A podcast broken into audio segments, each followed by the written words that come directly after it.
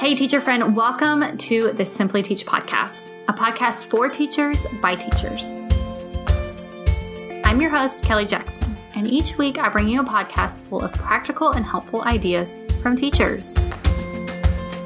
We all know that teaching is really hard work, and I want this podcast to be a place for you to not only find ideas, but to also find encouragement and motivation.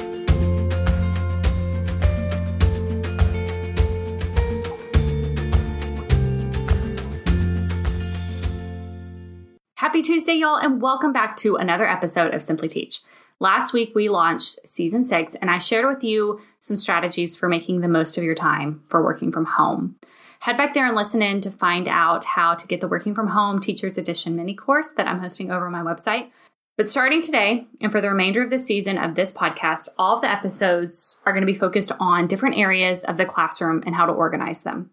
I planned this all out way before COVID 19, social distancing, and teaching online was even a blip on our radars. And I could have revamped my whole podcast plan, but I decided not to. Classroom organization is so important, and it's going to be even more important when you step back into your classroom at the start of a new year. In July, I'll be opening up my signature course, the Organized Teacher Framework, to help you get your classroom organization plan in place. So each Tuesday over these next few months leading up to that, we're going to be tackling a different area of your classroom that you can organize. And actually, I think this is really great and it works out better than I could have ever planned because right now, so many of you aren't in your classroom. And I know that sounds counterintuitive, but your teaching schedules are a little less hectic right now, I think, for most of you. But all this time allows you to really think through how you want to revamp things for this new year. So, today we're going to be starting off with guided reading organization. Guided reading is such an important part of the elementary classroom, and I hope that you are doing this on a regular basis. Well, you know, at least when school looks like normal. One last thing before we get started I know it's technically still this school year and you aren't in your classrooms right now. But next week, I am going to be hosting a free training on how to pack up your classroom. And I'd love for you to sign up and join us by heading to the simplyorganizedteacher.com slash pack dash up. Stick around to the end. I'll share some more information about this free training, but I'd love to have you, and I think it could be really valuable right now. So let's move on to today's topic of how to organize your guided reading plans.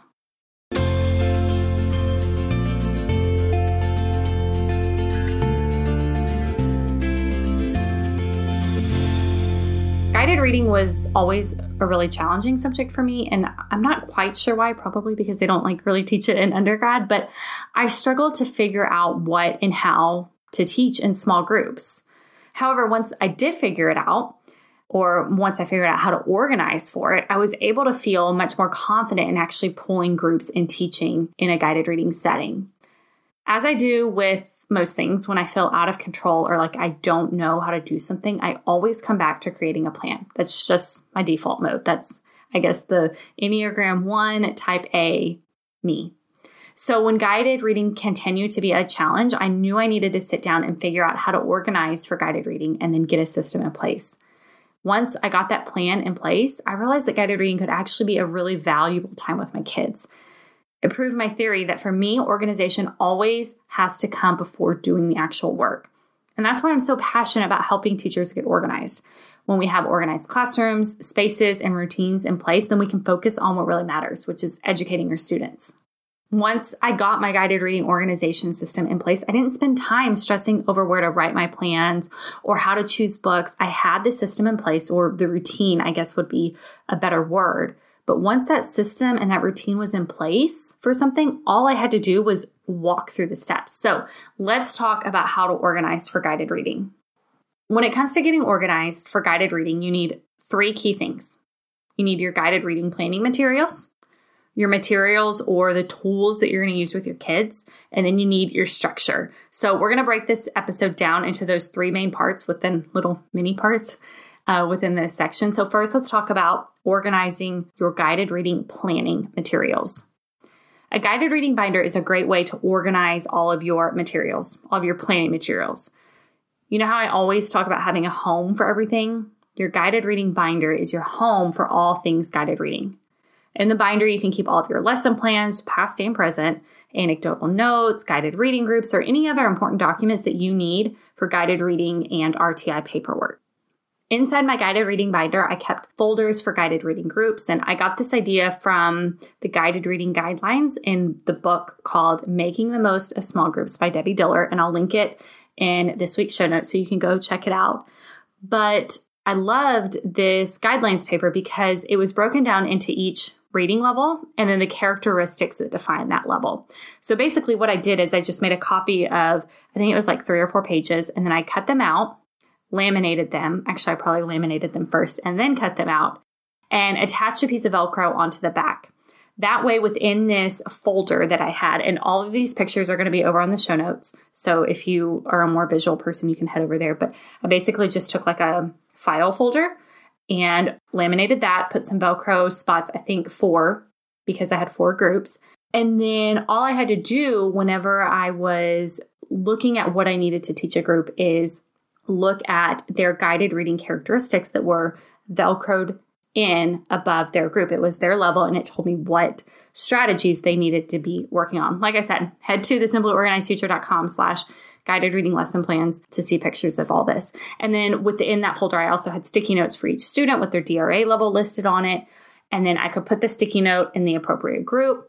And I was easily able to see who was where and what I needed to be working on with each of the group of students. So, in addition to housing your groups, you're also going to need to house your actual guided reading plans. On the blog is a picture of the template I used to write out my guided reading lesson plans. And basically, on this paper, it was one piece of paper for all of my groups, just with uh, divided into like a, a grid.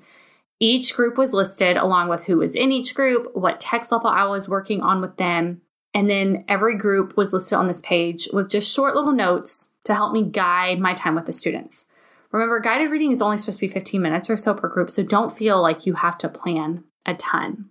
But one reminder I do want to remind you of when it comes to planning for guided reading lessons is it's always best to pick the objective for the group first and then pick the book. When I first started teaching, I always chose the book and then tried to find an objective to match it. And that's not the purpose of small group teaching. Guided reading is working with those students right where they are which is why you should be taking notes in each group to help you know what you need to plan for the upcoming week. And that's why these guided reading characteristics are so helpful because they tell you exactly what things that the kids in that level are going to be needing to work on in order to advance to the next level. So once an uh, objective is picked, then you can choose the books from the lit- literacy library or your leveled readers. And I would quickly just skim the book to get the information I needed to fill in this guided reading planning form. Basically, it was just the group, the kids, the level, some keywords, my objective, you know, what my focus was, a few questions that I wanted to make sure to ask. That was pretty much it. And then also within my binder, I had a spot for anecdotal notes, and you're going to want to make sure to have that when you are preparing all of your guided reading materials. This can be a simple column on your guided reading planning document as I had on mine, or it can be a whole section in your binder where you have a space for each kid and you're writing notes. It really is whatever works for you. Just be sure to set a structure for writing notes after each guided reading lesson. For example, all you have to do is ask your kids to switch stations. You finish up teaching while they're picking up, moving to the next literacy station, and getting prepared. You can be jotting down whatever notes you need to for the group that you just met with. Then, once they're all done and they're all transitioned in, into their new station, you've written your notes, you can move on with the next group. Okay, so now let's move on and talk about your guided reading materials. I can't even begin to tell you what kinds of actual materials you're going to need for your students because it's going to be vastly different from many other teachers around the world. So instead, let's focus on how to organize your guided reading materials. As I say, anytime we talk about organization, everything needs a home. Some of the best homes that I can recommend are baskets and bins, as well as plastic drawers. And my favorite tools for organizing my guided reading materials are pictured over my website and they're linked up to my Amazon store. But I love the weave baskets as well as any of the plastic drawers, both big and small. Again, drawers and baskets allow me to give things homes. And then by using smaller baskets or bins or even like little plastic baggies or folders within those baskets and bins, I can make more homes.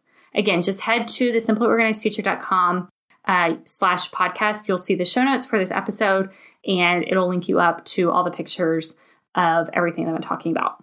Some other things you want to make sure that you have at your small group teaching area are pens or crowns or pencils, glue, scissors, all that kind of stuff. You never know when you might have a lesson that involves students using these tools. And because guided reading is so short, you don't have time for them to go get their own resources. You don't want to waste time on that. Hey, teachers, real quick, let's talk about how busy you are. I know that you're so busy. It seems like every day administrators are slapping you with one more thing to do meetings, recording data, making parent phone calls, attending meetings, grading papers, holding conferences, sitting in ARDs, 504 meetings, facilitating after school clubs that you don't even get paid for, writing lesson plans. The list could go on and on and on and on and on. And you probably find yourself asking, how do I even get organized? Beginning of the year is a crazy time, and things usually end up shoved in cabinets, stacked on top of bins, and the room starts out a mess. And then once school is in full motion, it feels like you have no time to devote to getting organized. And then staying consistent, that's hard. With all the stuff you have to keep up with, all the papers coming in, the resources you have all over your room, how do you practically stay organized? That's where the Classrooms That Spark Joy virtual training comes in.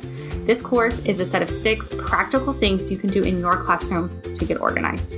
What I love most about the training is that you don't have to physically be in your classroom because I'm teaching you the strategies and the things you need. At some point, you're of course going to have to be doing the actual organizing, but the number one step anytime you organize something is to create a plan. Just like we're talking about with guided reading right now, anytime you want to start something new, you need a plan in place. The Classrooms that Spark Joy virtual training is going to help you get that plan in place to create your organized classroom. Then, once you are in your classroom and you can walk through the action steps to make it happen, you can create your organized classroom. All you have to do to get access to this virtual training is head to thesimplyorganizedteacher.com, search for Classrooms that Spark Joy. It'll come right up and you can join.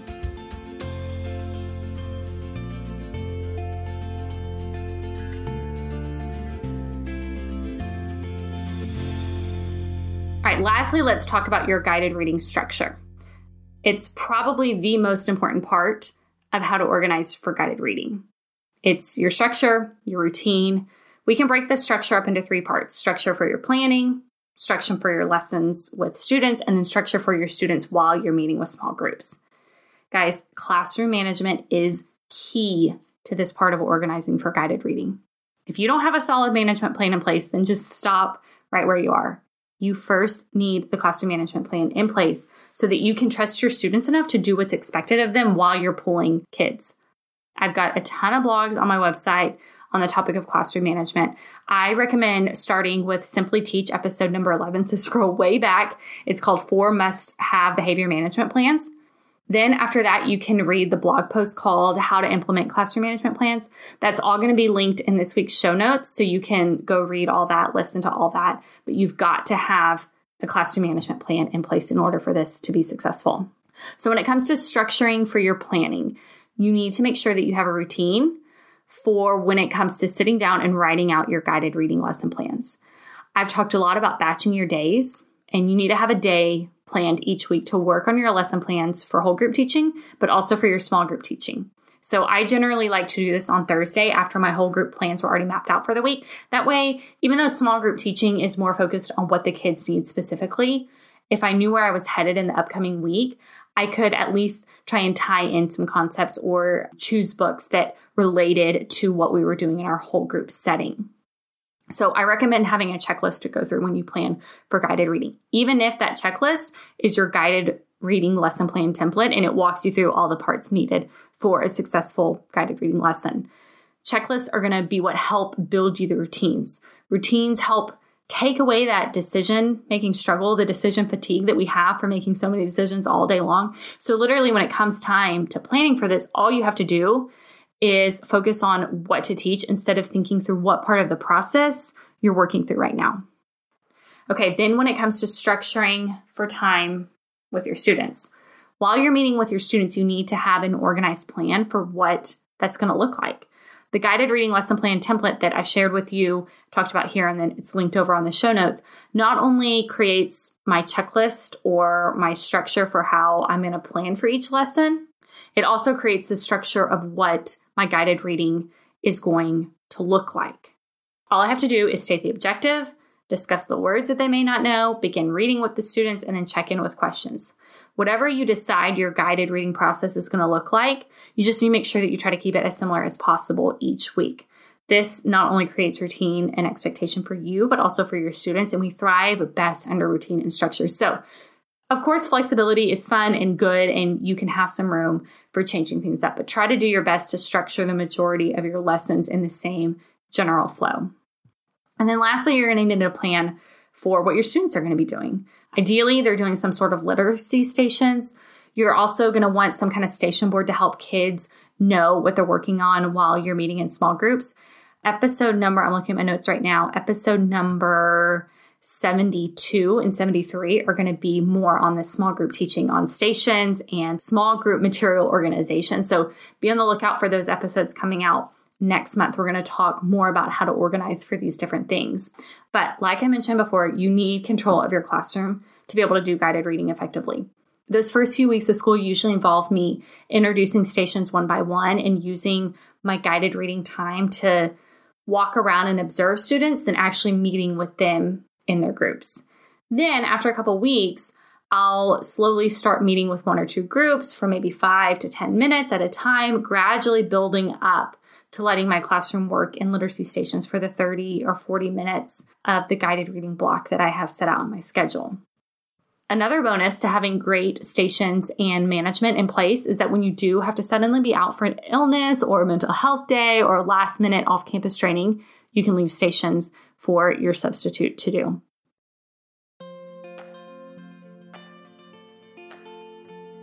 Everything in your classroom needs organization, it needs structure, it needs routine.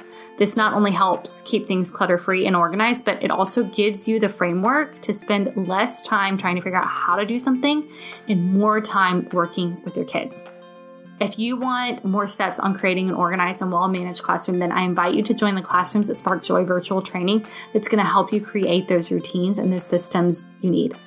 And like I mentioned at the beginning of the episode, next week I'm going to be hosting a free training on how to pack up your classroom Believe it or not, no matter how disorganized or messy your classroom was this year, you can still get organized for next year right now.